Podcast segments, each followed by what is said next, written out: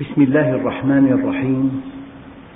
الحمد لله رب العالمين والصلاة والسلام على سيدنا محمد الصادق الوعد الأمين.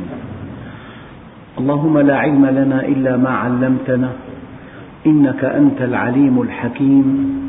اللهم علمنا ما ينفعنا وانفعنا بما علمتنا وزدنا علما.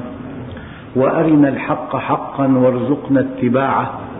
وأرنا الباطل باطلا وارزقنا اجتنابه واجعلنا ممن يستمعون القول فيتبعون أحسنه وأدخلنا برحمتك في عبادك الصالحين.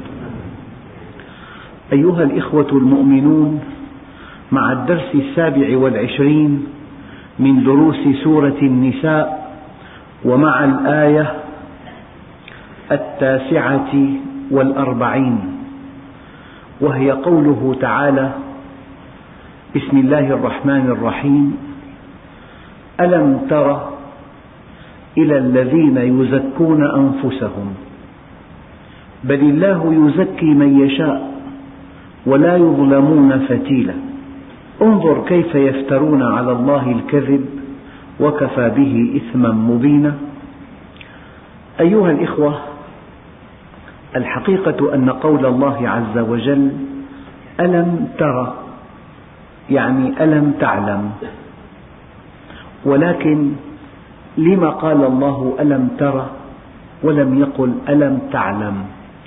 قال بعض علماء التفسير إذا أخبرك الله بخبر ينبغي أن تأخذه وكأنك تراه. ينبغي أن تأخذه وكأنك تراه رأي العين. بل إن خبر الله عز وجل أصدق من رؤية العين. من هذا المنطلق يقول الله عز وجل ألم تر كيف فعل ربك بأصحاب الفيل؟ ألم يجعل كيدهم في تضليل؟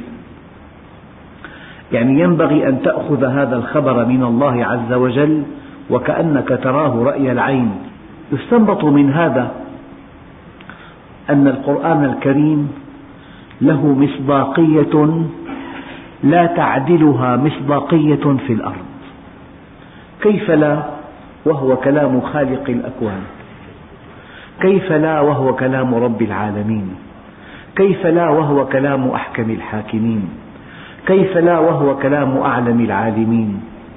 هكذا ينبغي أن تكون مع القرآن الكريم. ينبغي أن تأخذ خبر الله عز وجل وكأنه شيء تراه بعينيك. من هؤلاء الذين يزكون أنفسهم؟ نموذج. الحقيقة ليس متلبسا بأهل الكتاب فحسب بل هذا نموذج تجده في كل مكان. وفي كل زمان وفي كل عصر وفي كل مصر. الإنسان إما أن يعبد الله وإما أن يعبد ذاته فإذا لم يكن عابدا لله لا شك أنه يعبد ذاته أو يعبد جهة في الأرض. فمن دأب النفس أن تمجد الذي تعبده. فإن كان الذي يعبد ذاته لا بد من أن يمجدها لذلك اجلس في مجلس. وافحص قول من حضر المجلس. فمن دعا إلى الله إذا هو يعبد الله. وضع ذاته في التعتيم. من هو؟ اللهم إني تبرأت من حولي وقوتي والتجأت إلى حولك وقوتك يا ذا القوة المتين. المؤمن يرى أنه لا شيء وأن الله هو كل شيء. وأن كل خصائص المؤمن من فضل الله عز وجل ومن نعمة الله عز وجل. وما بكم من نعمة فمن الله. يعني نعمة أنك تتحرك من الله. لنقطة دم لا تزيد عن رأس إبرة. لو تجمدت في أحد شرايين المخ لأصبح الإنسان مشلولا. فالحركة نعمة من الله. لأنك متوازن وتنطق بالكلام المناسب في الوقت المناسب فأنت تتمتع بعقل ولمئة ألف سبب قد يفقد الإنسان عقله فيصبح سخرية بين الناس. إذا نعمة العقل نعمة الحركة نعمة البصر نعمة السمع نعمة الإدراك نعمة عمل الأجهزة بالغة الدقة وما بكم من نعمة فمن الله. يكاد يكون هذا الفرق حاسما بين المؤمن وغير المؤمن. المؤمن مع المنعم بينما الكافر مع النعمة. قد يستخدم النعم استخداما مخيفا يستمتع بالدنيا أشد أنواع الاستمتاع لكنه كافر بالله. بينما المؤمن يذوب محبة لله على أن أوجده. يشكر الله على نعمة الإيجاد وعلى نعمة الإمداد وعلى نعمة الهدى والرشاد. فقد كان عليه الصلاة والسلام وهذا من شمائله أنه تعظم عنده النعمة مهما دقت. الإنسان حينما يفرغ مثانته هذه نعمة لا تعدلها نعمة. كان عليه الصلاة والسلام يقول الحمد لله الذي أذهب عني ما يؤذيني وأبقى لي ما ينفعني. كان عليه الصلاة والسلام يقول الحمد لله إذا أكل طعاما الحمد لله الذي أذاقني لذته وأبقى في قوته وأذهب عني أذاه. من أشد خصائص المؤمن أنه مع المنعم. من أشد خصائص المؤمن أنه مع المنعم. ومن أشد صفات المعرض أنه مع النعمة. فأنت حينما تعبد الله تثني على الله وتمجد الله وتسبح الله وتحمد الله وحينما تعبد نفسك من دون الله تثني على نفسك وتمدح نفسك فحينما تتكلم عن نفسك وعن باعك الطويل في كسب الأموال وعن باعك الطويل في إيقاع المكر والخديعة بين الناس وعن باعك الطويل في المصاولة على خصومك فهذا الذي يزكي نفسه في نص هذه الآية مذموم عند الله. لا تزكي نفسك لأنك إن زكيت نفسك فالذين من حولك يصدقونك. لكن الله يعلم السر وأخفى. يعلم ما أنت عليه ويعلم ما خفي عنك. علم ما كان وعلم ما يكون وعلم ما سيكون وعلم ما لم يكن لو كان كيف كان يكون. ألم ترى يخاطب الله عز وجل نبيه الكريم؟ ألم تر إلى الذين يزكون أنفسهم؟ بربك هل وجدت في الأرض إنسانا شاردا عن الله إلا ويزكي نفسه؟ بحق أو بباطل؟ بكلام مقبول أو غير مقبول يزكي نفسه؟ يمدح ذكاءه يمدح عقله. وعامة الناس يمدحون أولادهم مديحا غير معقول. والنساء يمدحن بناتهن مديحا غير معقول. نوع من نمو الذات نوع من الكبر نوع من الغطرسة نوع من الاستعلاء نوع من التعالي. ألم تر إلى الذين يزكون أنفسهم؟ وما رأيت إنسانا موصولا بالله إلا وكان متواضعا. ما رأيت إنسانا يعرف الله عز وجل إلا وهو متواضع؟ يقدم كل شيء ولا يدعي أنه يقدم شيئا. يقول هذا من فضل الله عليه. لذلك من علامة المؤمن أنه لا يذكر نفسه بشيء إلا ويقول من فضل الله علي لولا أن الله من علي لكنت من الهالكين. ولولا فضل الله عليكم ورحمته ما زكى منكم من أحد. ولولا فضل الله عليكم ورحمته ما زكى منكم من أحد. لذلك الله عز وجل يخاطب نبيه عليه الصلاة والسلام يقول له ألم تر إلى الذين يزكون أنفسهم؟ معنى يزكون أي ينفون عن أنفسهم النقائص. أولا ثم يدعون الكمالات ثانيا. هو لا يخطئ وهو إنسان عظيم. بينما يقول الله عز وجل ألم تر إلى الذين يزكون أنفسهم من باب التوبيخ من باب الانتقاص من باب الذم. يقول عليه الصلاة والسلام كل بني آدم خطاء وخير الخطائين التوابون. والإنسان حينما يتواضع يزداد رفعة عند الله وعند الناس. وحينما يتكبر يفقد مكانته عند الله. انظر إلى الأكحال وهي حجارة لانت فصار مقرها في الأعين. أنت حينما تتواضع لا يعني ذلك أنك وضيع أبدا. قد تكون عند الله عظيما. لكن من صفات المؤمن الدقيقة أنه متواضع لله عز وجل. ما من قائد فتح بلدا إلا ودخلها متغطرسا مستكبرا مستعليا. إلا النبي عليه الصلاة والسلام حينما دخل مكة فاتحا دخلها مطأطئ الرأس.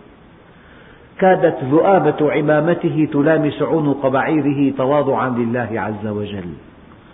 لذلك الإنسان حينما ينجح في الحياة أمامه مزلق خطير هو مزلق الغرور ومزلق الكبر. ومن أروع ما في القرآن الكريم في هذا الموضوع قوله تعالى رب أدخلني مدخل صدق وأخرجني مخرج صدق. قد يقول قائل لم لم يقل الله عز وجل رب اجعلني صادقا لم هذا التفصيل؟ لأنه قد تدخل في مجالات كثيرة مدخل صدق ولا تخرج من هذه المجالات مخرج صدق. قد تغويك الدنيا قد تأخذك الدنيا قد يأخذك العجب. كان بعض العلماء الأجلاء إذا دخل على إخوانه يقول اللهم لا تحجبني عنك بهم ولا تحجبهم عنك بي. أن نبقى موحدين أن نبقى عابدين لله عز وجل ألا تحجب عن الله بإنسان وألا يحجب الإنسان عن ربه بمجموع. ألم تر إلى الذين يزكون؟ معنى يزكون أي يبرئون أنفسهم من العيوب. وقد قيل رقصت الفضيلة تيها بفضلها فانكشفت عورته لمجرد أن تتيه بفضلك هذه نقيصة. المؤمن الصادق يفعل الخير مع كل الناس وينساه كليا. أما إذا فعل معه أحد الخير لا ينساه مدى الحياة. إذا فعل معك الخير ينبغي ألا تنساه. أما إذا فعلت الخير ينبغي إذا كنت مؤمنا صادقا أن تنساه. أن ترى أن الله سمح لك وسخرك وأمدك وألهمك. لذلك قالوا إذا أراد ربك إظهار فضله عليك خلق الفضل ونسبه إليك. وكلما أتيت الله من باب التواضع ومن باب الانكسار ومن باب التذلل كنت من أفضل الناس عند الله. لأن العبد عبد ولأن الرب رب. الكبرياء والعظمة إزاري فمن نازعني شيئا منهما أذقته عذابي ولا أبالي. قد يأتيك الضيوف وليس عندك شيء. عندك كمية من اللبن لا تكفي واحدا منه. قد تضيف لهذا اللبن خمسة أضعاف حجمه ماء وتجعله شرابا سائغا ويبيض وجهك. أما إذا أضفت إلى هذا اللبن قطرة من البترول لا يمكن أن يستخدم إطلاقا. فالكبر يفسد العمل كما يفسد الخل العسل. ألم تر إلى الذين يزكون أنفسهم لمجرد أن تسلط الأضواء على ذاتك؟ لمجرد أن تجعل الحديث محوره مديح ذاتك؟ لمجرد أن تعيش مقدسا لذاتك وأن تنسى الذي منحك نعمة الإيجاد ونعمة الإمداد ونعمة الهدى والرشاد؟ فأنت في بعد عن الله عز وجل. لا أعتقد أن في الأرض إنسانا هو أشد تواضعا من رسول الله صلى الله عليه وسلم. دخل عليه أحد الناس وقد أخذته رعدة لأن النبي عليه الصلاة والسلام من شمائله أنه شديد الهيبة فمن رآه بديهة هابه. ومن عامله أحبه. فأخذته رعدة قال هون عليك. إنما أنا ابن امرأة من قريش كانت تأكل القديد بمكة. هو سيد الخلق وحبيب الحق وسيد ولد آدم. أقسم الله بعمره الثمين. وفي معركة بدر الرواحل ثلاثمائة. والجنود يقتربون من الألف. فقال عليه الصلاة والسلام كل ثلاثة على راحلة وأنا وعلي وأبو لبابة على راحلة. فركب النبي الراحلة في نوبته فلما جاء دوره في المشي توسل صاحباه إليه أن يبقى راكبا. فقال عليه الصلاة والسلام ما أنتما بأقوى مني على السير ولا أنا بأغنى منكما عن الأجر. ألم تر إلى الذين يزكون أنفسهم؟ سيدنا عمر أيها الإخوة أحد عشرة بشروا بالجنة. يعني في, في حياة المسلمين من بعثة النبي إلى يوم الدين هناك عشرة رجال هم في الجنة يقينا لأن النبي بشرهم والنبي لا ينطق عن الهوى إن هو إلا وحي يوحى. ومع ذلك من شدة تواضع عمر ومن شدة خوفه من الله ومن شدة هيبته لله سأل حذيفة بن اليمان وكان أمين سر رسول الله قال بربك اسمي مع المنافقين. قال معاذ الله يا أمير المؤمنين. هذا هو الإيمان الإيمان تواضع الإيمان تذلل لله. لكن هذا المستكبر هذا المستعلي هذا المتغطرس لو رأيته أمام من هو أقوى منه رأيته كالطفل يتذلل أمامه. لكن المؤمن متواضع لله عز وجل يمرغ جبهته في أعتاب الله ولكنه عزيز النفس. يقول لا حيث لا يستطيع أن يقولها أحد. دخل أبو حنيفة النعمان على أبي جعفر المنصور وكان عند أبي جعفر أحد القضاة الذين هم من أعداء أبي حنيفة. أراد هذا القاضي أن ينتقم من أبي حنيفة. فقال يا إمام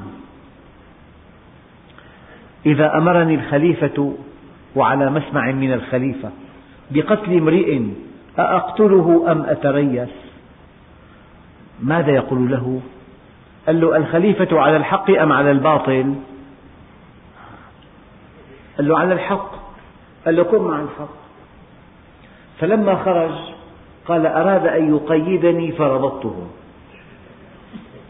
والذين إذا أصابهم البغي هم ينتصرون. وجزاء سيئة سيئة مثلها. فمن عفا وأصلح فأجره على الله. أيها الإخوة الله عز وجل يذم أولئك الذين يمدحون أنفسهم. يذمهم.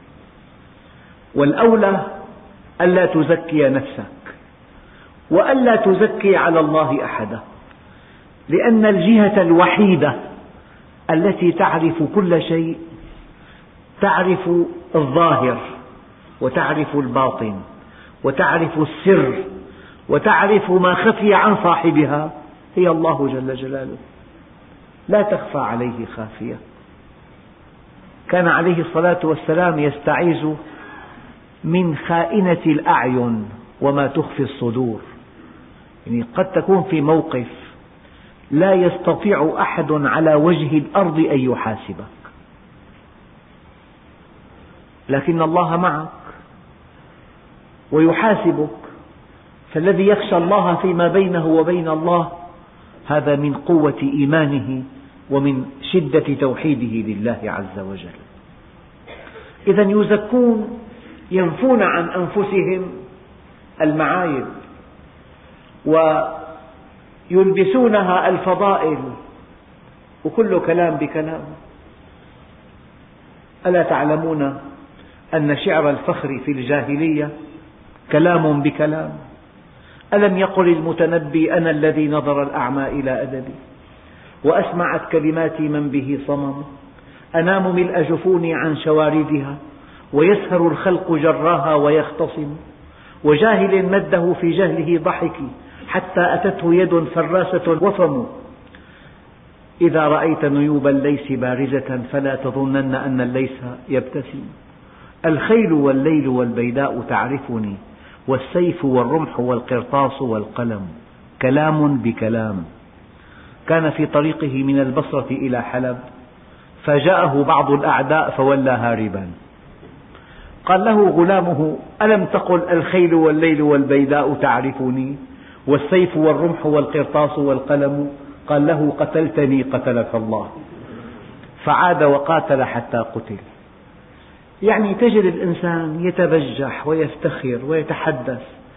أما في المحك العملي أما عند الضرورة تجده جبانا متخلفا بخيلا.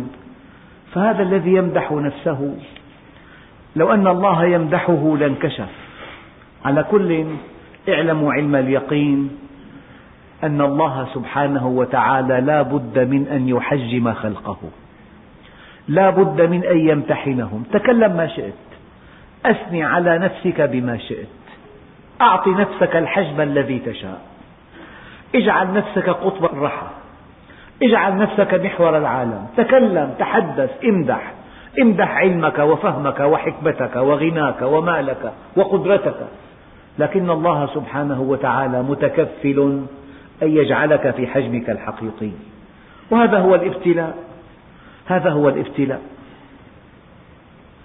لذلك الأفضل أن تبتعد عن مدح ذاتك كليا. فلا تزكوا أنفسكم. نهي إلهي بآية ثانية هو أعلم بمن اتقى. أحد الأصحاب مدح سيدنا الصديق رضي الله عنه فتوجه إلى الله وقال يا رب أنت أعلم بي من نفسي. أنا لا أعلم ولكنك تعلم. وأنا أعلم بنفسي منهم. اللهم اجعلني خيرا مما يقولون طموح كان واغفر لي ما لا يعلمون. ولا تؤاخذني بما يقولون. هذا أكمل موقف لمن أثنى عليك. عالم جليل سافر إلى بلد غربي للمعالجة. إنهالت الرسائل والاتصالات بشكل غير طبيعي. أجريت معه مقابلة في الإذاعة. فسألوه عن هذه المكانة التي حباه الله بها. تواضع لله عز وجل. فلما ألحوا عليه قال لأنني محسوب على الله. يعني هناك من هم محسوبون على الأرض على جهة أو على فئة أو على طائفة أو على حزب. قال لأنني محسوب على الله. حينما تتواضع تزداد رفعة. النبي عليه الصلاة والسلام توفي ابنه إبراهيم ولحكمة أرادها الله. انكسفت الشمس في يوم وفاته. فالصحابة الكرام ببراءة عجيبة ربطوا بين كسوف الشمس وبين موت إبراهيم وظنوا أن هذه لكرامة النبي عند الله. يعني معجزة موت إبراهيم رافقه كسوف الشمس. فلما علم ذلك وكان بإمكانه أن يسكت جيدة هي ممتازة جمع أصحابه وقال إن الشمس والقمر آيتان. لا ينبغي أن تنكسفا لموت واحد من خلقه. أنقذ التوحيد. إن الشمس والقمر آيتان. لا ينبغي أن تنكسفا لموت واحد من خلقه. بل الله يزكي. أنت حينما تزكي نفسك أنت نفسك لا تعلم. ماذا تفعل؟ لو كنت في ظرف آخر. إن الله وحده يعلم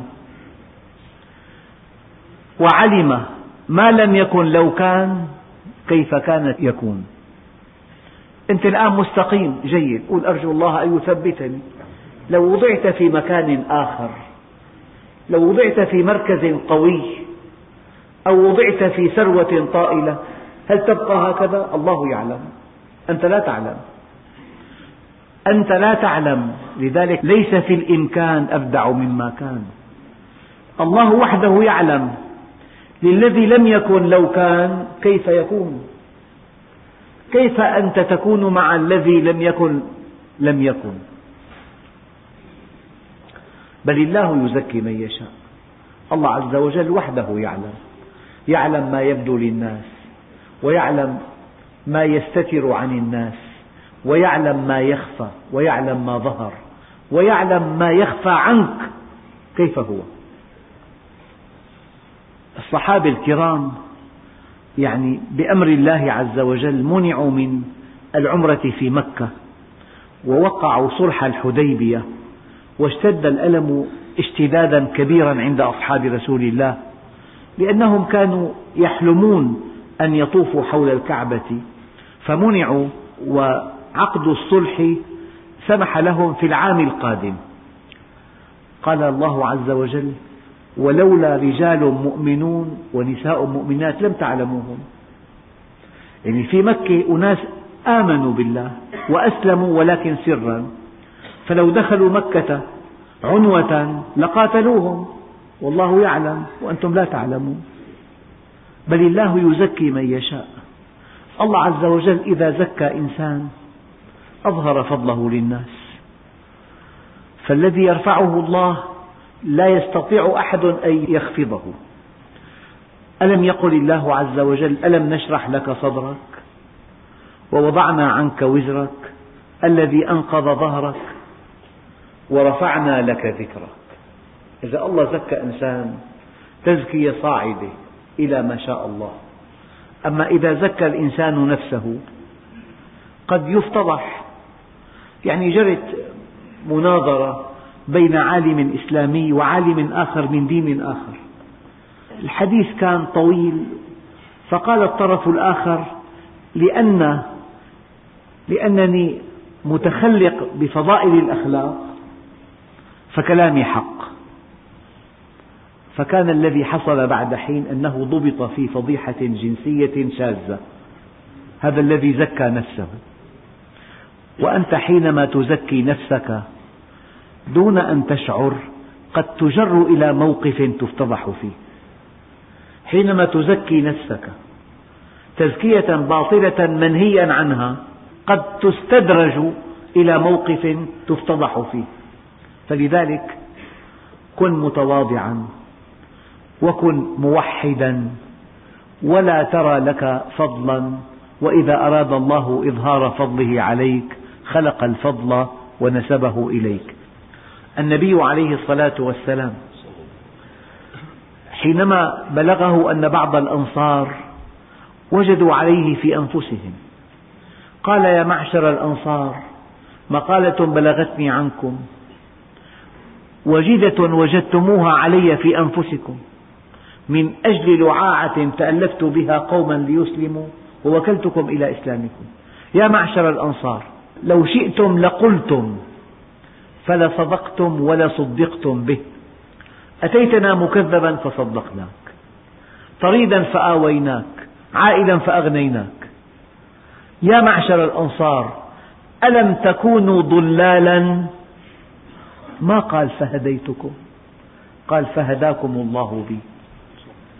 ألم تكونوا عالة فأغناكم الله؟ ألم تكونوا أعداء فألف بين قلوبكم؟ إلى آخر القصة.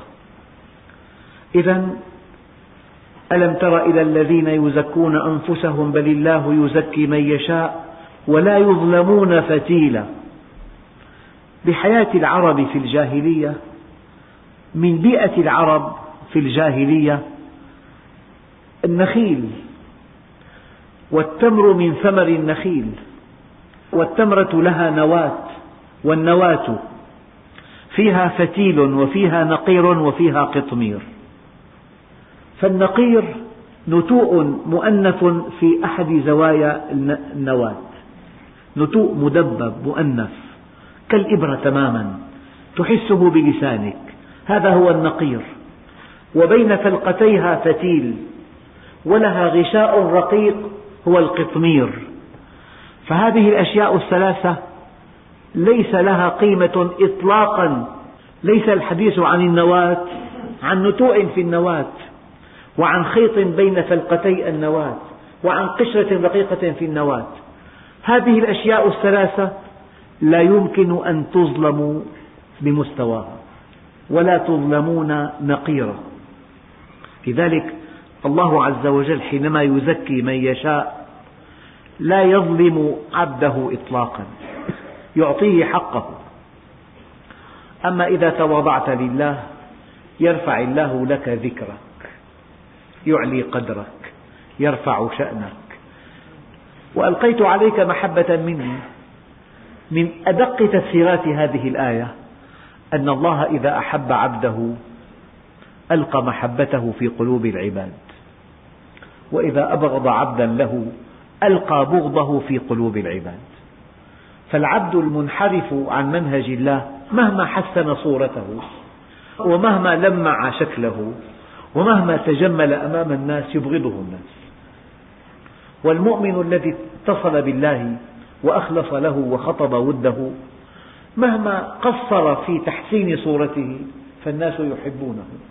وما أخلص عبد لله إلا جعل قلوب المؤمنين تهفو إليه بالمودة والرحمة. وما أخلص عبد لله إلا جعل قلوب المؤمنين تهفو إليه بالمودة والرحمة. بل الله يزكي. دع التزكية لله. أنت حدث عن الله. أنت أثني على الله. أنت مجد الله. سبح الله. كبر الله. وحد الله. عرف الناس بالله. اذكر الله للناس. وعتم على نفسك. ضع نفسك في التعتيم. من أنت؟ أنت حسنة. أنت من فضل الله. أنت من حسنة الله. أنت من توفيق الله. كنت لا شيء فأصبحت به خير شيء في الورى قد صنع كيفما شاء فكن في يده. لك إن فرق أو إن جمعك نعم. كن مع الله ترى الله معك. واترك الكل وحاذر طمعك. وإذا أعطاك من يمنعه ثم من يعطي إذا ما منعك؟ ولا يظلمون فتيلا حينما تسكت ولا تزكي نفسك الله عز وجل هو الذي يرفع قدرك ويعلي شأنك ويلقي محبتك في قلوب الخلق. لا تخف لن تظلم. أما إذا زكاك الله عز وجل لا تستطيع جهة في الأرض أن تخدش مكانتك. وأما إذا أهان الله عبدا لو فعل المستحيل هو في الوحل هو في مزبلة التاريخ وقد ترون أناسا كانوا أقوياء وأذكياء لكنهم كانوا أعداء لله عز وجل. هم الآن في مزبلة التاريخ. هؤلاء الذين عارضوا رسول الله صلى الله عليه كانوا سادة قريش كانوا زعماء قريش كانوا أبطالا صناديدا أغنياء. هم في مزبلة التاريخ. وأما الذين نصروه وهم ضعاف ماذا يقول الصحابة عن بلال الحبشي؟ كانوا يقولون عن الصديق هو سيدنا وأعتق سيدنا يعني بلالا. من هذا العبد الحبشي الذي يخرج سيد قريش أمير المؤمنين عمر لاستقباله في ظاهر المدينة؟ من هذا؟ ألم نشرح لك صدرك ووضعنا عنك وزرك الذي أنقض ظهرك ورفعنا لك ذكرك؟ إذا الله عز وجل رفع لك ذكرك لا تستطيع الأرض بأكملها أن تحط من هذا القدر. لذلك أنت عتم على نفسك ولا تبرز فضائلك وتحدث عن الله ومجد الله وسبح الله وكبر الله ووحد الله ودع أمر تزكيتك لله. يعطيك حقك ولا تظلم فتيلا. أيها الإخوة الآيات الكريمة لها سياق ولها سباق ولها لحاق. فلو نزعت الآية وحدها لكانت حكمة رائعة خالدة فوق المكان والزمان. ولو أرجعتها إلى سياقها لكان لها معنى آخر. فالله سبحانه وتعالى يتحدث عن أهل الكتاب. يا أيها الذين أوتوا الكتاب آمنوا بما أنزلنا مصدقا لما معكم. بهذا السياق يقول ألم تر إلى الذين يزكون أنفسهم؟ يعني بسياق الآيات هؤلاء الذين يزكون أنفسهم هم أهل الكتاب. يكابرون يرفضون الحق يرفضون بعثة النبي يرفضون وحي السماء يزكون أنفسهم ويبخسون بهذه الدعوة الإلهية الإسلامية. لذلك يقول الله عز وجل انظر كيف يفترون على الله الكذب. الإنسان يكذب وقد لا يشعر. فإذا كذب وهو لا يشعر فهو يكذب. أما إذا كذب متعمدا فهو يفتري. الافتراء الكذب المتعمد. لذلك قد يفتي الإنسان بلا علم. يحاسب عند الله حسابا عسيرا. لكن المجرم هو الذي يفتي بخلاف ما يعلم يعني يفتري الكذب. انظر كيف يفترون على الله الكذب وكفى به إثما مبينا. قد تكذب على إنسان والإنسان الذي تكذب عليه لا يملك أن يرد عليك أو ليست عنده وسائل أن يكشف كذبك. لكن أشد أنواع الكذب أن تكذب على الله. الذي يعلم خائنة الأعين وما تخفي الصدور. الذي يعلم حقيقة كل شيء. الذي لا تخفى عليه خافية. هذا إن كذبت عليه فهذه جريمة ما بعدها جريمة. هم يعلمون أنه رسول الله. بل إنهم يعرفونه كما يعرفون أبناءهم. بل إن كتابهم ليذكر صفات النبي بدقة بالغة لكنهم يفترون يكذبون متعمدين. ليس هذا النبي الذي ورد اسمه في التوراة. قال تعالى انظر كيف يفترون على الله الكذب. وكفى به لأنه افتراء على الله وكفى به إثما مبينا يعني اسم كبير جدا واضح لأن الذي تفتري عليه الكذب هو الله. يعني أحيانا الإنسان يكون بمكان وحده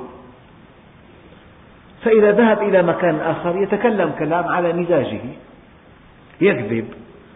أما إذا كنت في مكان وإنسان يراقبك وأنت وقفت موقف يعني مخزي وكنت في جلسة بعد حين وتبجحت أمام هذا الذي كان واقفا أمامك أنني فعلت كذا وكذا وأنت لم تفعل. هذا منتهى الوقاحة. منتهى الوقاحة أن تتبجح بشيء لم تفعله أمام إنسان كان معك ويرى كل حركاتك وسكناتك. فكيف إذا كذبت على الله الذي يعلم السر وأخفى؟ انظر كيف يفترون على الله الكذب وكفى به إثما مبينا. ألم تر إلى الذين أوتوا نصيبا من الكتاب؟ هؤلاء أهل الكتاب. يعني على علم بأن لهذا الكون إلها وأن لهذا الكون نبيا ورسولا وكتابا ومنهجا. عندهم نصيب من الكتاب. ألم تر إلى الذين أوتوا نصيبا من الكتاب يذهبون إلى مكة ويتفقون مع مشركي مكة على محاربة النبي ويذمون النبي فتوجسوا منهم خيفة لعله اتفاق بينكم لا نعلمه. لا بد من أن تسجدوا لأصنامنا للجبت والطاغوت. فإن سجدتم لأصنامنا كنتم صادقين في نقض عهدكم مع النبي. فجاء أهل الكتاب إلى مكة المكرمة وسجدوا لأصنام قريش للجبت والطاغوت. وقال بعض العلماء كل من يدعو إلى غير الله هو جبت. والطاغوت ليس طاغية بل شديد الطغيان وكل من يطغى في أحكامه. وفي تصرفاته فهو طاغوت. إما أن يكون الجبت والطاغوت اسمين لصنمين في مكة وإما أن يكون الجبت والطاغوت رمزين لمن يدعو لغير الله ولمن يظلم ظلما لا حدود له. قال ألم تر إلى الذين أوتوا نصيبا من الكتاب يؤمنون بالجبت والطاغوت ويقولون للذين كفروا هؤلاء أهدى من الذين آمنوا سبيلا. ألا تجد في حياة المسلمين من يثني على كافر ويذم مؤمنا؟ ألا تجد في حياة المسلمين من يثني على بلد كافر ترتكب فيه الفواحش على قارعة الطريق يثني على النظام وعلى التقدم وعلى الرقي وعلى الحرية وعلى وينسى أن هؤلاء قال الله عنهم لا يغرنك تقلب الذين كفروا في البلاد متاع قليل ثم مأواهم جهنم وبئس المهاد. ينسى أن الله عز وجل قال عنهم فلما نسوا ما ذكروا به فتحنا عليهم أبواب كل شيء. ينسى ما قال الله عنهم ولا تحسبن الله غافلا عما يعمل الظالمون. هذا الذي يثني على أهل الكفر ويمدح أنظمتهم ويمدح حياتهم ويمدح قيمهم ويمدح إباحيتهم ويمدح حريتهم ويمدح استغلالهم للدنيا ويمدح بعدهم عن الدين. هذا الذي يمدحهم ويذم أمته ويذم قومه ويذم المؤمنين. ألا تنطبق عليه صفات هؤلاء تماما؟ هذا كتاب هداية ليس كتاب تاريخ. لا يمكن أن يكون القرآن كتاب تاريخ. إنه يقدم نماذج حية. في كل زمان ألم تر إلى الذين أوتوا نصيبا من الكتاب يؤمنون بالجبت والطاغوت ويقولون للذين كفروا هؤلاء أهدى من الذين آمنوا سبيلا؟ أولئك الذين لعنهم الله طردهم وأبعدهم ومن يلعن الله فلن تجد له نصيرا.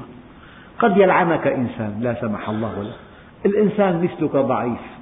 قد يوقع بك الأذى وقد لا يستطيع. أما إذا لعن الله إنسانا في أمل بالنجاة كم النجاة؟ واحد بالمئة مستحيل. ومن يلعن الله فلن تجد له نصيرا أبدا. أولئك الذين لعنهم الله يعني إذا مدح الفاسق غضب الله عز وجل. إن الله لا يغضب إذا مدح الفاسق. هذا مطب كبير مزلق خطير. أن تذهب إلى بلاد غرب وتعود. غير حياة نظام قيم حريات ديمقراطية حقوق إنسان سلام عالمي. كل إنسان غارق في عمله. عمل إنتاج طيب وكفرهم وإباحيتهم وزناهم وفسقهم وفجورهم وضياعهم وشقاؤهم. لا يرى إلا الأشياء الإيجابية ويتعامى عن السلبيات. كل إنسان يذهب إلى بلاد الغرب ولا يرى إلا أنهم نخبة من بني البشر ويزكيهم ويقبح قومه وأمته. تنطبق عليه هذه الآية أولئك الذين لعنهم الله ومن يلعن الله فلن تجد له نصيرا. هم فوق ذلك بخلاء ماديون أم لهم نصيب من الملك؟ فإذا لا يؤتون الناس نقيرا. لو أن لهم نصيبا من الملك لا يؤتون الناس نقيرا. أم يحسدون الناس على ما آتاهم الله من فضله؟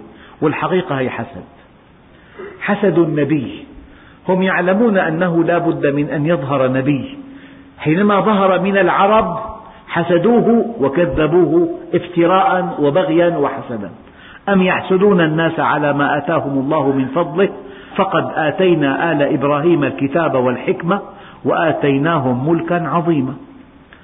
فمنهم من آمن به ومنهم من صد عنه وكفى بجهنم سعيرا. الحديث عن أهل الكتاب الذين عايشوا النبي عليه الصلاة والسلام الحديث عن اليهود. ذكرت في خطة سابقة كختام لهذا الدرس أن الحسين بن سلام من أحد أكبر أحبار اليهود. علم أنه بعث رجل في مكة وهو نبي هذه الأمة. عاد إلى التوراة فرأى صفاته منطبقة عليه فكان ينتظره في المدينة. كان على رأس نخلة فسمع من ينادي ويقول جاء محمد إلى المدينة. فصاح بأعلى صوته وهو على رأس النخلة الله أكبر. قالت له عمته خالدة والله لو أن موسى ابن عمران أتى لما قلت أفضل من ذلك. قال يا عمتاه إنه نبي إنه أخو موسى ابن عمران إنه أتى بما أتى به موسى. فنزل ودخل إلى النبي عليه الصلاة والسلام وأعلن الشهادة وأسلم. فقال له النبي من أنت؟ قال أنا الحسين بن سلام. قال بل عبد الله بن سلام. قال إذا والله ما أحب أن يكون لي بهذا الاسم اسما آخر. أنا عبد الله بن سلام. بعد حين قال له يا رسول الله اجمع قومي وادعوهم إلى الإسلام. واجعلني في إحدى حجرات البيت. فجمع النبي قومه ودعاهم إلى الإسلام فرفضوا رفضوا فقال ما تقولون في الحسين بن سلام؟ قالوا هو سيدنا وابن سيدنا وحبرنا وابن حبرنا وعالمنا وابن عالمنا. قال أفرأيتم إذا أسلم؟ قالوا معاذ الله أن يسلم. ما كان له أن يسلم. فخرج الحسين عبد الله إليه وقال لقد أسلمت وهذا رسول الله وصفته جاءت في التوراة والإنجيل. فقالوا هذا جاهلنا وابن جاهلنا وشرنا وابن شرنا. فقال له لسيدنا رسول الله يا رسول الله ألم أقل لك إن قومي أهل غدر وبهتان.